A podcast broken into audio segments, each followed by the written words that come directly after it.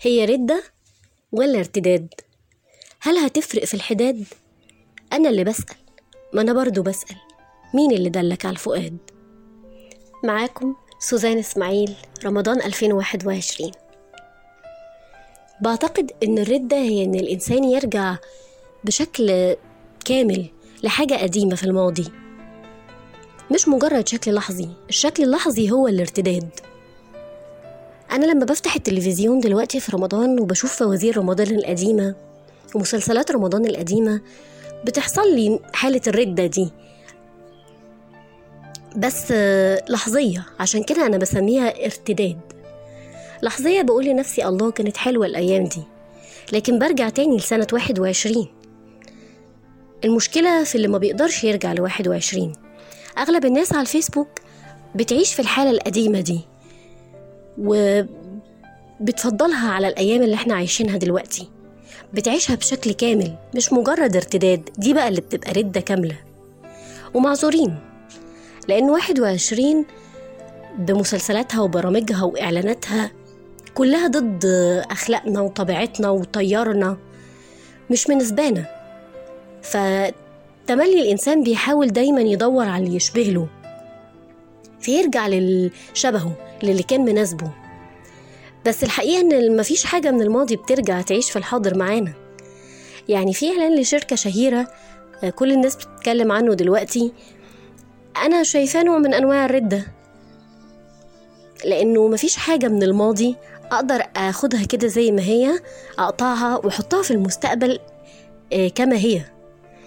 ممكن أعدل فيها أغير فيها لأن مش معنى إن الناس دي من الماضي يبقى خلاص انتهوا في الماضي وملهمش حق يتواجدوا في المستقبل معانا. لا يتواجدوا لكن بأدوار جديدة بصورة تليق بيهم دلوقتي مش بنفس طبيعتهم اللي فاتت. يعني في أغنية حلوة قوي لحسين الجسمي كانت في أحد إعلانات رمضان السنين اللي فاتت كان بيقول ما تعيشوش في اللي فات واخلقوا ذكريات تكون لايقة عليكم. هي دي الفكرة. نخلق لواحد وعشرين جوها الخاص بيها هي. وده يخلي الجمهور يرفض التيار اللي موجود دلوقتي لأنه ده ما بيعكسناش ما بيعكسش صورتنا ولا شخصياتنا ولا طبيعة حياتنا. يرفض ويعمل فكرة الاسطوانة المشروخة اللي هي توكيد الحق بالثبات على الموقف. يعني يفضل يرفض المسلسلات الموجودة دلوقتي بكل أشكالها اللي مضايقاه. بطريقة التمثيل بالأداء بالإنتاج بالفكرة. طيب هننتقل لمحطة تانية في الدايرة إن الفنان نفسه معذور إنه بيقبل الحاجات دي لأنه مش لاقي كتابة. فده يخلي الفنان كمان هو كمان يوكد حقه برفض الكتابة اللي ما تلقش بيه. يعني كل فنان له اسمه يفكر تاني وهو بيقبل سيناريو إنه ده ما يلقش بيا وزي ما الجمهور رفض ووكد حقه في الرفض للتيار ده أنا كمان أوكد حقي في الرفض.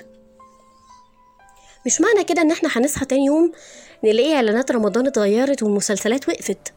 لأ الرفض ده هيحتاج السنة دي والسنة الجاية والسنة اللي بعدها لحد ما كمان تلات أربع سنين نلاقي الدراما اتغيرت.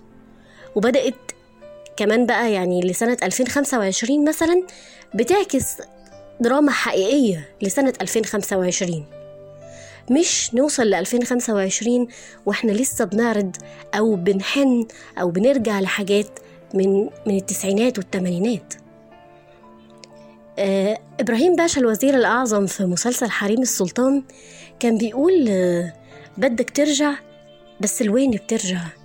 يا ترى الرجوع رغبة ولا ضروري يا إبراهيم؟ لوين بترجع؟ هي دي الفكرة. إحنا لو رجعنا للزمن اللي فات فإحنا بنرجع بس عشان نتعلم عشان ناخد خبرة علشان نقدر القديم لكن مش عشان ننقله زي ما هو كده نعيش بيه في المستقبل. أما بقى مين اللي دلك على الفؤاد؟ فده الحلقة الجاية.